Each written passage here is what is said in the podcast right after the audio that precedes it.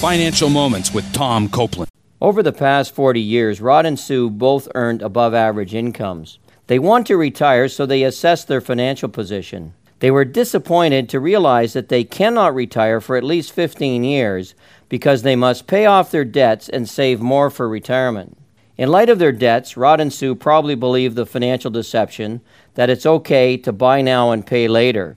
They now realize the truth of Proverbs 22 7, that is, they are a servant to lender, as they must work full time in order to service their debts, notwithstanding their health problems. Unfortunately, Rod and Sue believed the financial deception that it's okay to live paycheck to paycheck as they spent most of their income and did not save for future needs. Proverbs 21:20 says, "The wise man saves for the future, but the foolish man spends whatever he gets."